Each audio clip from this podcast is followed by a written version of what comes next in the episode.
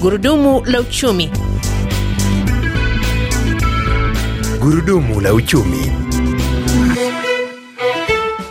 Msikilizaji, athari za uviko 19 na uvamizi wa Urusi nchini Ukraine zimesababisha mataifa mengi ya Afrika kushindwa kulipa madeni yake kwa wakati, ambapo hadi kufikia sasa nchi zenye kipato cha chini karibu 22 tayari zinashindwa kulipa madeni yake au zinaelekea kushindwa.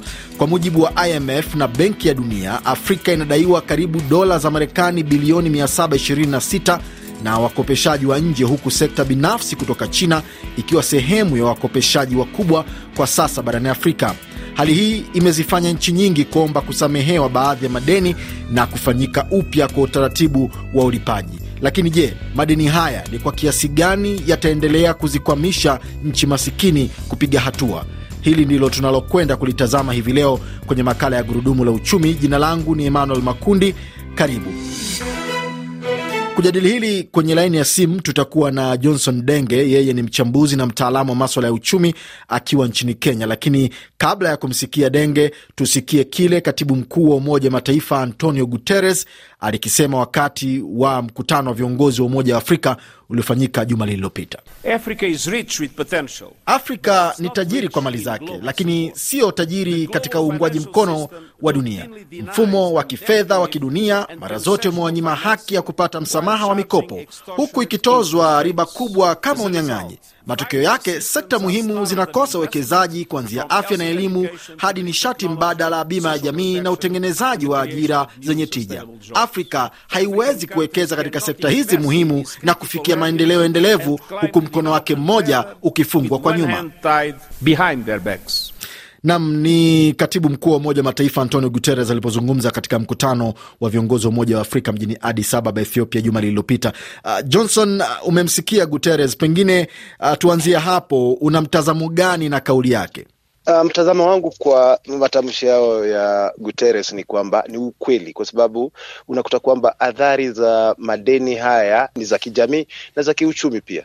Afrika ndiyo iko na rasilimali ya kutosha kujikimu, lakini kwa sababu imejiingiza katika shimo amba, ambapo lazima wategemee e, mikopo eh, wakikopa wanakopa katika pesa za kigeni. Kwa hivyo lazima wafanye eh, mambo ili wapate pesa zile za kigeni ndipo walipe hizi mikopo. Eh, matatizo mengine ambayo yanafanyika duniani eh, ambayo hayahusiki na Afrika. Tunapozungumza sasa hivi, Johnson, tayari kuna nchi zilitangaza mufilis, yani kuwa bankrupt, uh, kama vile Zambia na nyingine ziko katika hatari ya kuelekea huko.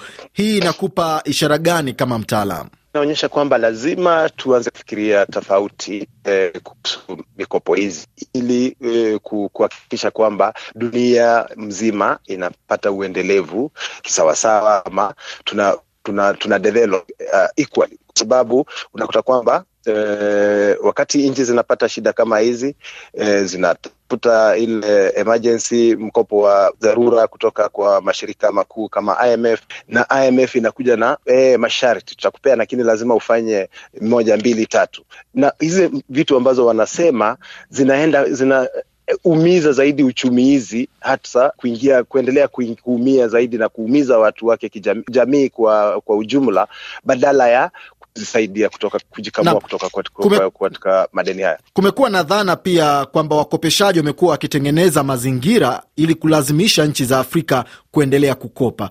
Wewe unalitazamaje hili? Iko na mambo mingi, kwa sababu kuna mambo ya ubabe wa kidunia kwamba kwa mfano China inataka kuonekana kwamba hiyo ndio ina, inatafuta ubabe wa, wa kidunia. Kuna mambo mengine kwamba wakopeshaji wana, wana wanatafuta rasilimali hii ya Afrika. Kwa hivyo wanajua kwamba ukifunga mkono mmoja, vile Guterres anasema, wa Afrika itabidi wakutegemee na wewe utaendelea kuzoa rasilimali kutoka uh, mataifa haya. Kwa hivyo kuna wakopeshaji wanatafuta pia watafaidika aje kutoka kwa mataifa maskini. Nam, tumeshuhudia pia ongezeko la wito wa nchi za Afrika kutaka ama kusamehewa au kupunguziwa riba katika mikopo yake. Unadhani kwa nini ni vigumu kwa wakopeshaji kutoa ahueni hii kwa nchi hizi?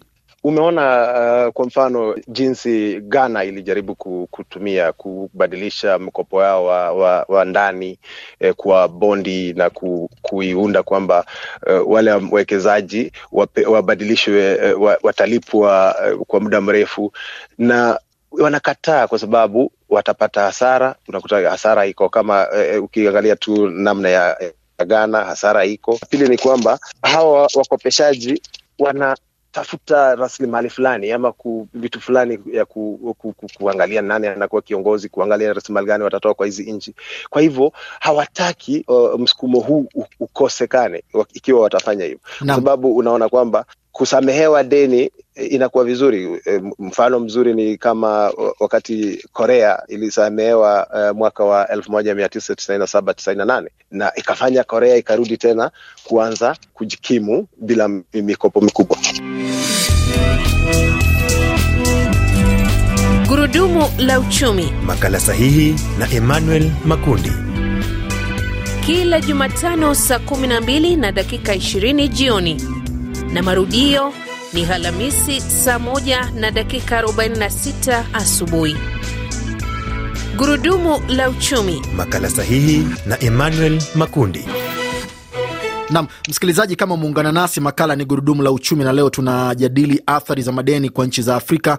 Na kwenye laini ya simu tunaye Johnson Denge, yeye ni mtaalamu wa maswala ya uchumi akiwa nchini Kenya. Pengine nini kinaweza kufanyika ili kufanya madeni haya yaweze kustahimilika na kuwa endelevu bila kuziathiri nchi zenyewe? La kwanza tu ni hilo, kutafuta kusamehewa madeni ambayo tumeona kihistoria. Ukiangalia eh, nimesema mfano wa Korea walisamehewa na wakarudi. Kuna ile wanasema kusimamisha kwa muda eh, kuweka ile inaitwa eh, buying time, kutafuta wakati kwamba unasimamisha madeni haya kwa muda, ile nchi inajikimu, ina, inarudi ku, ku, kuanza kutengeneza pesa ili uweze ku kuirudisha kuirudisha kuweza kulipa huu mkopo baadaye. Kwa hivyo ni kung'ang'ana kujaribu kuvari zile conditions ambazo zilikuwa na kurenegotiate ama ku, kuongea tena nao. Kwa, na, kwa kifupi tu, unadhani kwa nini licha ya utajiri wa rasilimali tulizonazo bara la Afrika kama madini na mafuta bado nchi zinapata tabu kujiendesha na kukimbilia kukopa ili ziweze uh, kujikimu? Nini kinaweza kufanyika kwa hili? Nafikiria kwa, kwa ukubwa sana Afrika inakosa uwajibikaji. Mikopo hizi wakati zinakuja, tunazitumia vipi? Tunazitumia katika miradi ambazo zitaleta pesa, tunazitumia kwa uporaji, kuna ufisadi. Kwa hivyo ni lazima wale wamekopa mikopo hizi waanzie nyumbani kwa kuwa na uwajibikaji katika matumizi ya pesa hizi ambazo wamekopa. Nam Johnson uh, Denge, na kushukuru sana, asante.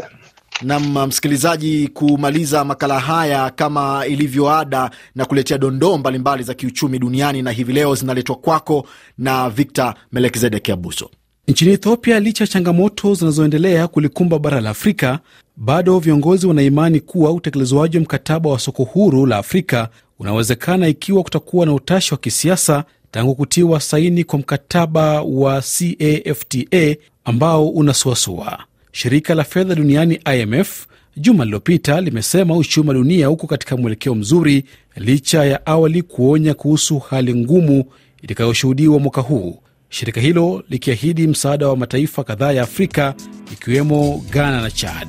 Na Umoja wa Mataifa umeonya kuhusu nchi kuchelea kuchukua hatua kudhibiti athari za kimazingira na kwamba dunia huenda ikajikuta inatumia fedha nyingi za maendeleo kukabiliana na majanga ya mazingira.